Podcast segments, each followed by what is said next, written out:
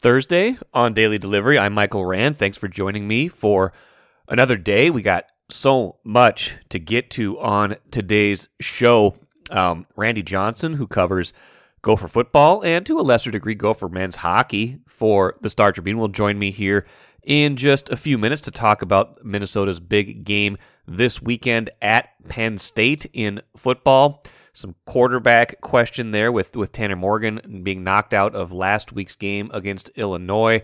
See if he can go in this game or if the Gophers are going in a different direction, maybe pivoting to a redshirt freshman um, who played a little bit uh, a little bit at the end of that Illinois game after uh, after Tanner Morgan was was hurt. Ethan Kaliakmanis. Uh, we'll see if he's in or out. We'll see if Cole Kramer gets the gets the nod. Um, a lot to be decided right now, but more than just uh, more than just the quarterback question for the Gophers, who have lost two in a row. How do they get back on track? Randy and I will talk about that. We'll also talk about the Gophers versus North Dakota series coming up this weekend in men's hockey, a big one for the number one ranked Gophers men's hockey team. Also have some Vikings thoughts um, here at the bye. Wrote about them a little bit on uh, on Wednesday on StarTribune.com, but I want to expand on them a little bit more here just on the idea of what's sustainable for this team. I feel like we're fixated on the idea of can they keep winning like this? What of what of what they're doing can they keep doing and what might regress at a certain point if they don't improve. So, I'll get to that in a little bit. Got a wild uh, segment as well. Got to talk about some lineup stuff going on. Uh, uh, Jordan Greenway back in the lineup now after missing the first three games of the season with an injury. Um, Marco Rossi back in the lineup sounds like, and it could be in a top nine role if he's uh, if he's with Freddie Gaudreau and Matt Boldy as he skated this week in practice. So a lot going on for the Wild, so we'll, we'll have to touch on them as well. First, though, what did I miss? Let's talk Timberwolves at the jump. They had their season opener on Wednesday, a 115 108 victory over Oklahoma City. That uh, that looked like it was going to be pretty breezy for at least a half. I think they were up like 13 at halftime. Got dicey in the third quarter. I think they were down six at one point, 87 to 81, before they kind of rescued themselves a good finish to that third quarter. Rudy Gobert with a big steal and buzzer beater to get them tied, and then pulled away a little bit, um, but it was still a little bit clunky. Um, so usually in these situations, I try to be the voice of reason, right? One of 82. Let's not jump to conclusions. Let's not, you know, let's not make too much out of what we see from one game. Um, that said, this team has so many questions, so much intrigue that I do feel like there are some things we can take from even just one game. So let's let's overreact a little bit. Let's let's overreact to what we saw for 48 minutes. Here are the biggest observations I had from uh, from that game uh, at Target Center, with where the Timberwolves were able to go one and zero oh and beating the Oklahoma City Thunder. First off, you know, while the offense looked a little clunky at times, I think the the one question that was at least started to get answered was kind of how shots would get distributed, how how everybody would work into the flow of the offense, and at least for this first game, it felt like there was a pretty good um, sharing of the ball, a sharing of kind of the opportunities in this game. All five starters: Jaden McDaniels, Anthony Edwards, Rudy Gobert, Karl-Anthony Towns, and D'Angelo Russell. Um, took at least 10 shots. All of them had double digit points.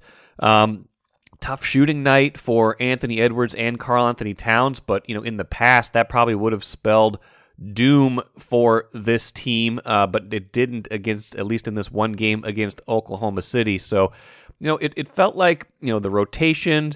Um, the, the, the minutes that the starters were getting, all of them were between 32 and 36 minutes.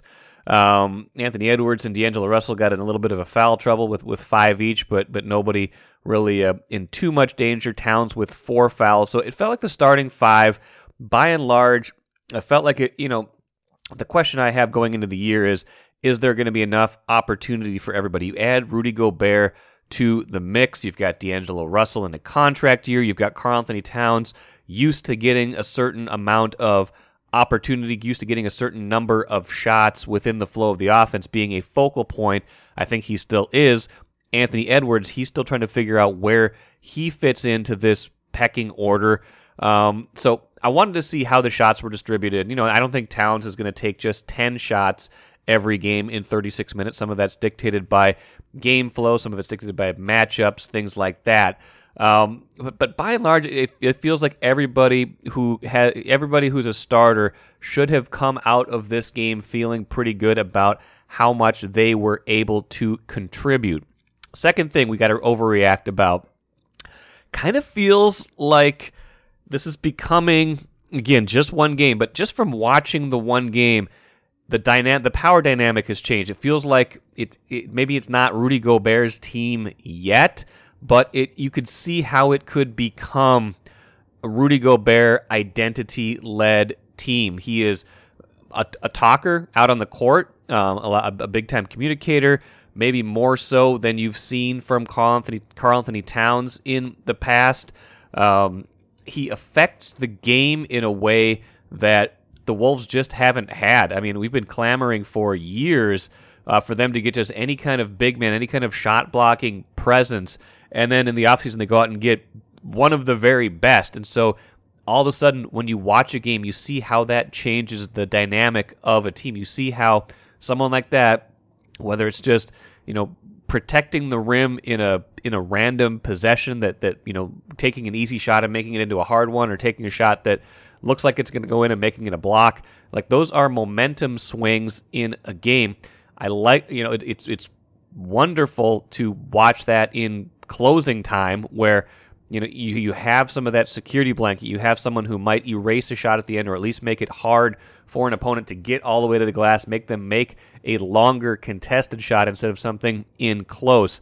So you can see not just from his production but from his talk how he can become kind of more of the identity of this team. And you know he had arguably the best game i think he and jaden mcdaniels had the most efficient games but Rudy Gobert has 23 points, 16 rebounds. Um, seven of those rebounds, uh, seven rebounds, offensive rebounds. So 23 and 16. Added an assist, uh, two assists, a steal, a block, all over the court. He was a plus 13 on the night. And again, some of that's dictated by matchups. I think different people are going to take over different parts of different games, but identity is going to be a big question for me while I watch this team. And it feels like there's already a palpable shift in the identity of this team because you know Gobert is a veteran. Like it, Towns is kind of a veteran now, but you still think of him as as relatively young. Anthony Edwards definitely young. Jaden McDaniels young. D'Angelo Russell, you know, same age as Towns. Like Gobert is certainly the elder statesman, especially at least in the starting lineup, and maybe gives them an element of leadership and an element of stability that they just didn't have last year couple other overreactions. We saw the bench, kind of a, a tight, tightish rotation. Um, really, only nine guys seeing significant minutes. They got Bryn Forbes for four minutes. Austin Rivers got some token defensive action at, at end of end of game situation, end of quarter situations. But you know, you started to see how uh, how Chris Finch might deploy some of his reserves. You saw Taurean Prince play 12 minutes. Kyle Anderson going to be an important player all season, 22 minutes didn't make a didn't make a field goal, but was a plus four. Affected the game in a lot of different ways. Jordan McLaughlin with 11 minutes, Jaylen Nowell with 18, Jaylen Nowell 13 points in those 18 minutes on 11 shots. You can see the role he is possibly going to play on this team is kind of that, you know, kind of that bench scorer, um, and that's a good role for him because he seems like he's ready to fill that. But you know, so some interesting dynamics within that though. Naz Reid uh, doesn't get off the bench at all, doesn't play in this game. Obviously, nothing for any of the rookies they just drafted. So, you know, we'll see again. Injuries, different lineups, things like that affect things, how they go. But um, I think there's going to be a sorting out period to see what this rotation should be, what players fit best together um, within that context. And, you know, Jordan McLaughlin ran the offense pretty well. He was a plus seven when he was in the game, um, while D'Angelo Russell was a minus eight. So, something to think about within those contexts. You know, Jordan McLaughlin, you know, was the was the point guard who finished last year, Game Six, when when D'Angelo Russell was on the bench. Will he gain an even stronger foothold in the rotation. Final couple thoughts here.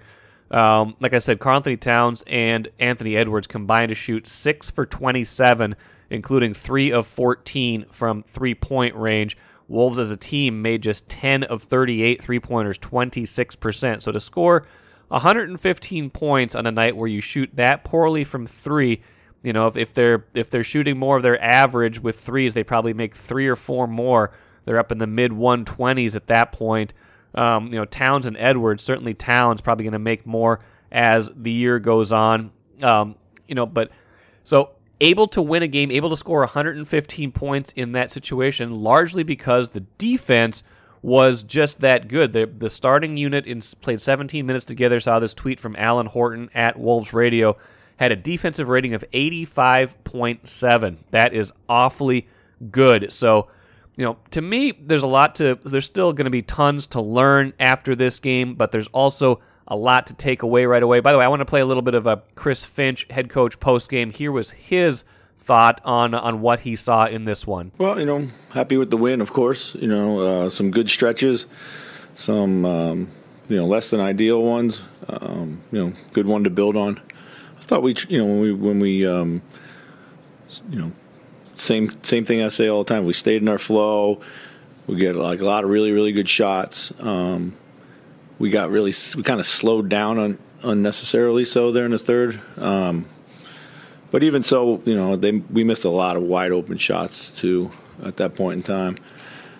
You know, we just got kind of um, out competed on the glass. That's not a good thing. Um, you know, we got to work on that. We got to find ways to be more physical. Like every way that the game allows you to be more physical, we got to find those ways to do that.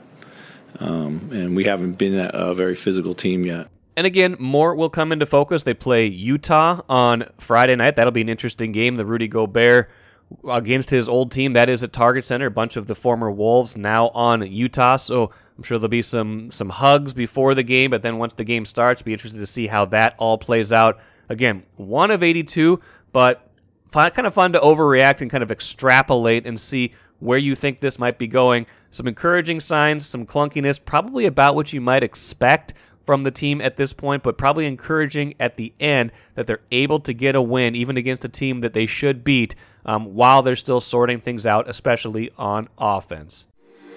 Take a playcation to Mystic Lake. With 24 7 gaming, the good times never have to end. And you can satisfy your cravings at our restaurants and bars. Or relax in one of our luxurious hotel rooms. Those that play together stay together.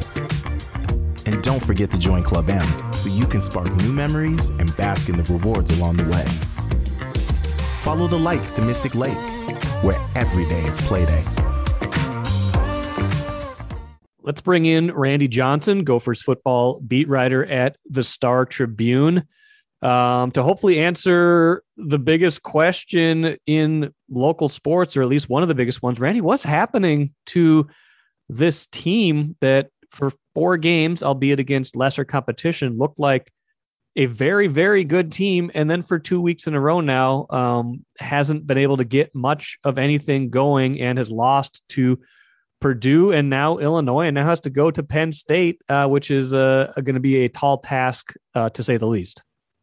You know, Mike, I think it's just a combination of things. They're just they just haven't haven't been as sharp uh, against Purdue. They're they're missing uh, Mohamed Ibrahim and obviously one of the better running backs in the country. That that's going to cause some issues, and it you know turns out uh, it was a pretty big issue. Uh, this past week at Illinois, they uh, it was a combination of the defense just could not get off the field. Uh, Illinois ran 86 plays to the Gophers 42. Wow. Uh, you know, they basically took the Gophers game and threw it right back in their face, that whole ball control offense. And, you know, Illinois gets an early lead, puts the pressure on the Gophers to pass, and they just weren't up up for up to it. Um, their receivers are having trouble uh, getting gaining separation, uh, getting off getting off uh, coverage. Uh, just a whole lot of things that uh, that added up to a, to a tough game. The defense hung tough and at least stopped uh, forced field goals. But you do that too often, you know, you're still on the field for you know 16, 18 play drives, and, and it just it wears down. The think I, th- I think a common thread in some of those games, those two games too, is you know the offensive line, which we thought might be a little bit of a question coming into the year, just with all the people they had to replace, at least the starters. I mean, you, you know, the, the line had obviously anchored by John Michael Schmitz, a very good player, but also had some guys who had played some games, but maybe weren't, you know, every down players, every day, every game starters. Feels like they've been losing some of those battles on the line of scrimmage these last couple games. Yeah, the, Purdue came at them pretty good, had, a, had, a, had a, a, decent defensive line, and the Illinois' defensive line is legit. That that is a very good defensive line, and it it, it won those battles up front. Uh, you know, uh, Tanner Morgan didn't have a whole lot of time to pass when he when he did pass. Yeah. So how do you? I mean, going into now to Penn State, where you know you've lost two in a row, you're trying to regroup. The I, is Tanner Morgan's status still up in the air at this point, or what do we know about him after he had to leave that game uh, last weekend? Yeah, P- PJ yesterday in his news conference said uh, Tanner felt surprisingly better than they thought he would uh, on, on Sunday. Um, uh, today, today on his radio show, PJ kind of repeated the same thing. Basically, uh, you know, he's, he's, he's surprised better, but uh, I I don't. He didn't say if he practiced or not today. He was supposed to at least attend practice. Yeah, I I, I think they want to see if they can get him to practice, uh, say Wednesday or Thursday. Um, you know, they'll give him a little more leeway being a, being a, a veteran. Uh, you know, six year senior where he's he's seen a lot of action, so he might not need as much practice time as, as somebody else. Um, but yeah, it, it's still it's still up in the air. I'm I'm I'm guessing they'll know if they don't know already, they, they'll know soon what they'll do. But I'm sure they're not going to tell what they're going to do. If he can't go, what do you imagine they would do? Well, PJ said that the, that Cole Kramer and Ethan uh, Kaliakmanis would you know are in line to, to play. Um, last week, uh, Ethan got in there, uh, and basically uh, he, struggled two two a six with two picks. Uh, Cole Kramer was not available because of what PJ uh, termed a small injury. Um, I, would guess that maybe uh, uh, Kaliakmanis gets the nod if, if, if that's the case. Uh, I, you know, it's it's he's a quarterback with a lot of promise. Uh, people have raved about his, you know, his arm strength and then what he can do athletically. Um, he just doesn't have much experience, not nearly as, as much as Cole Kramer has. Uh, Cole's run run the uh, Wildcat offense quite a bit, uh, and he, he's filled in at times when uh, when uh, Tanner got hurt in the past. So, as you kind of think about this team, I mean, the Penn State's a very tall task. Penn State just lost to Michigan, but hadn't lost before then, and this game will be you know in Happy, Happy Valley, hundred thousand fans, all all that all, all that going against them. What what can this team do to get back on track after? you know, starting the year when they were four no, oh, there was, you know, there was maybe premature, but there was chatter about, you know, you know, national implications and things like that, not just Big Ten West. How did they get back into even the Big Ten West conversation at this point? Well, basically, to, to win the Big Ten West, they're going to have to run the table. It's they're they're in a, in a difficult situation now, having lost uh, to both Purdue and Illinois, and those two teams having the tiebreaker on them. Those two teams still have to play, so one will knock the other one back. But uh, Gophers would have to have those teams lose. They'd have to be a game ahead of either one of those, so that those two two would have to absorb, um, you know, three conference losses. As Gophers only have two. Now, I, I don't think you know that's that's that's a really tall task. I think right now you're you're playing for better bowl positioning. You know, you're you're playing to uh, you know knock off some rivals. Um, you know, this one's going for a you know a, a newer trophy game in the Governor's Victory Bell. and I that's not doesn't carry the weight that say Wisconsin and Iowa do later in the season. Um, yeah, you know, they just basically got to execute better. That that's been their whole theme. Um, I think uh, Purdue they look back at that as all the mistakes they made. Uh, Illinois, it wasn't especially defensively. It wasn't like as if they made a ton of mistakes. They just got beat. Right. So I, yeah, which one of the? I mean, obviously Purdue was the one that that you know kind of raised some eyebrows, but I think you're right. The Illinois game is probably more troubling in in the bigger picture, just because if if that program, you know, Illinois is, is maybe you know got a better team than maybe we realized that was starting. You know, when they beat both Wisconsin. Those teams when they beat, yeah, when they beat when when Illinois beat Wisconsin, and Wisconsin not what they used to be, but when Illinois put that number on Wisconsin and really dominated that game, is like okay, well maybe they are better than we thought, but to to not be in that class, at least in that game, that that makes you reevaluate the season in general. Yeah, yeah, I think that's yeah. You got to take a uh, take a longer look at this team now. okay, were we a little too optimistic uh, after that start? I I would say probably. Yeah, that's that's it. It uh, you know it was a start where they're putting up great numbers, but against bad teams, but they were dominating these bad teams.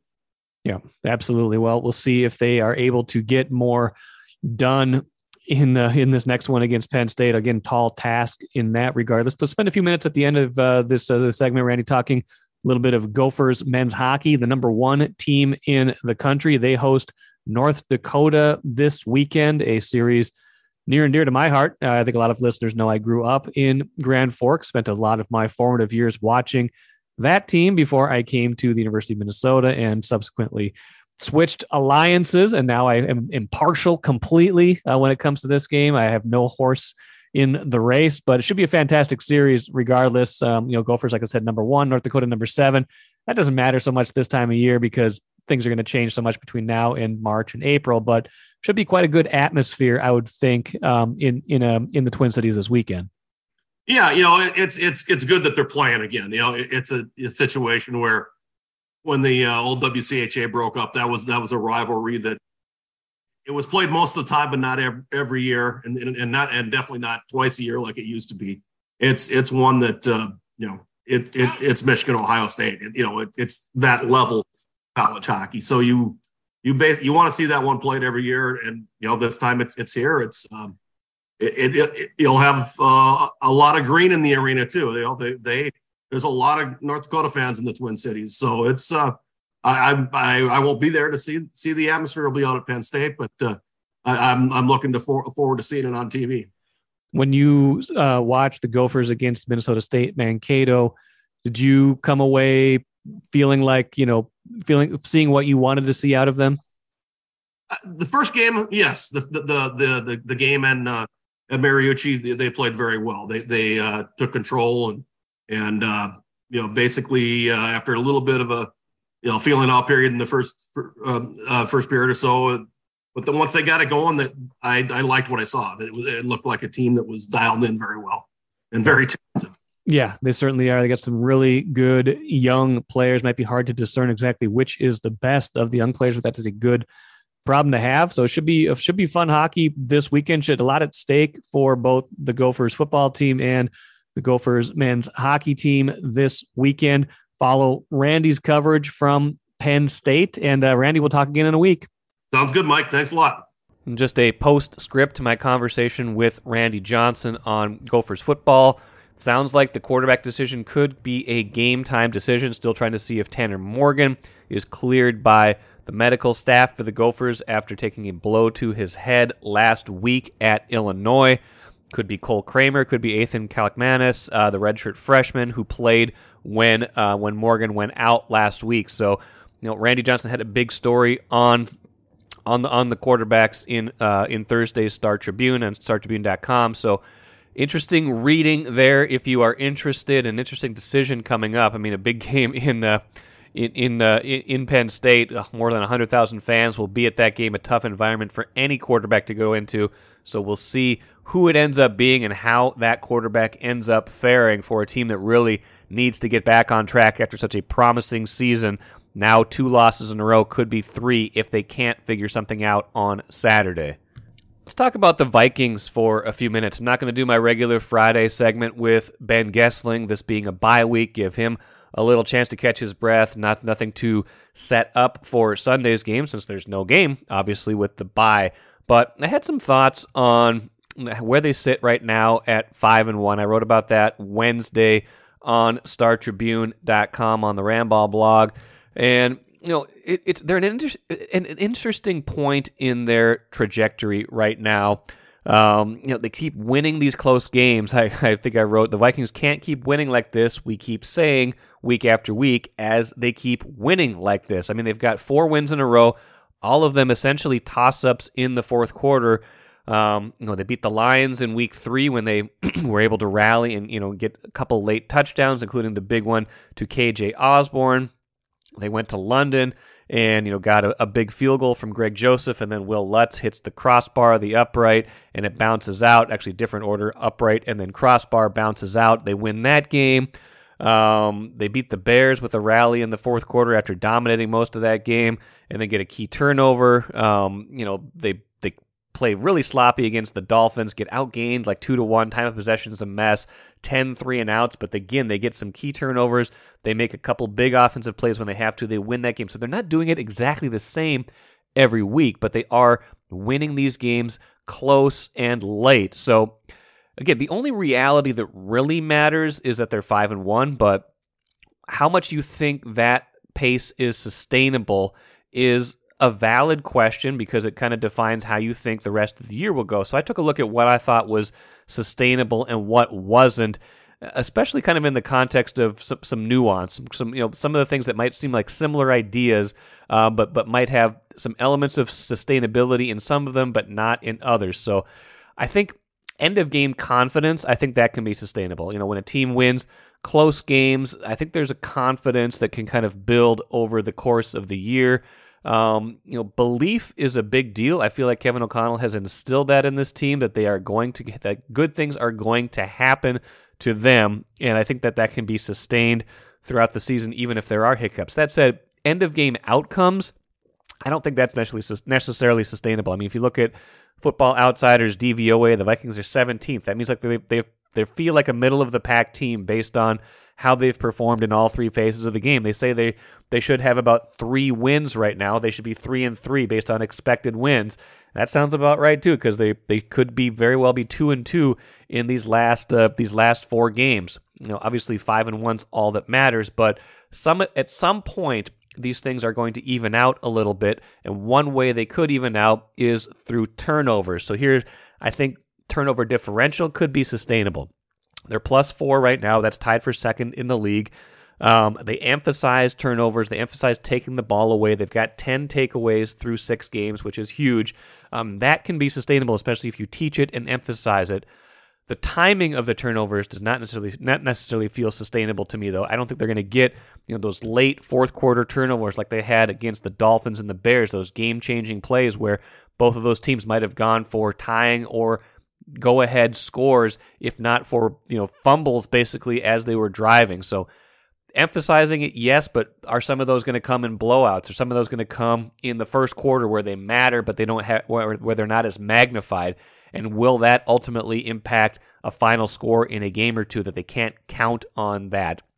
I think they'll continue to have the same basic philosophy on defense of bend but don't break. Kevin O'Connell always says make them snap it one more time. So it's no accident that they're tied for number 11 in points allowed, but they've given up basically six yards of play, 7.3 yards per pass attempt, both of those bottom five in the NFL. I think they're going to keep playing kind of like that, but I don't think the results of those of that bend, bend but don't break can stay where they are if the number doesn't come down a little bit. I think they need to get those yards more towards the middle of the pack to be able to sustain that point number. You might always have you know, a better mark in points allowed than yards allowed if you're playing that style and relying on turnovers, red zone stops, things like that. But you need to bring that yard number down. I don't think the defense is exactly where they want it to be. And finally, I think it is sustainable to imagine this team will keep getting better. That's probably the biggest thing they have going for them right now is that I don't think they've played their best and yet they're still 5 and 1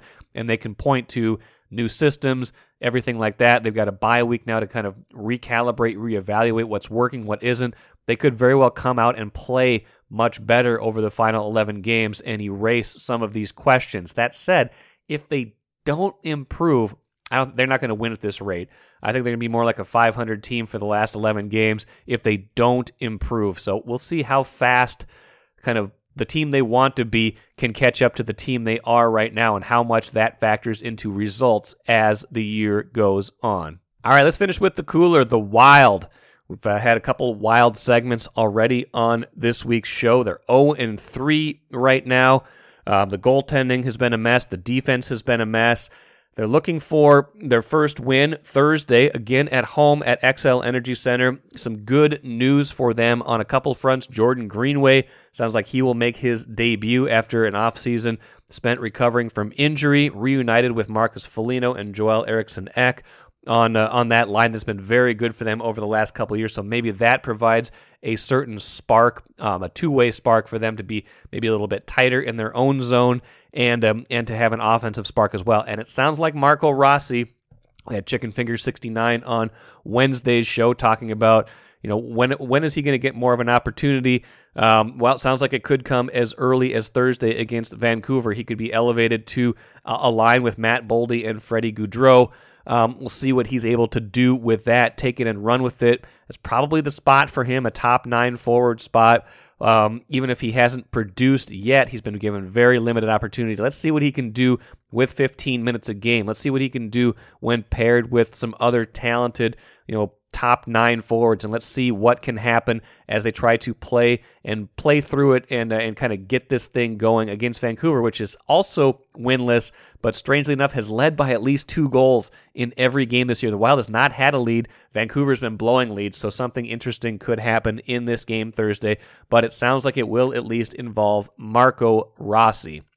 That will do it for today. Good one coming up on Friday. I will talk to Marcus Fuller from the Star Tribune about Gophers men's basketball recruiting, a big get for them this week with Dennis Evans, their highest ranked recruit in almost 20 years. How did they get him? Who is he? What is he like? And what will he bring to the mix in 2023? We'll get to all of that with Marcus on Friday.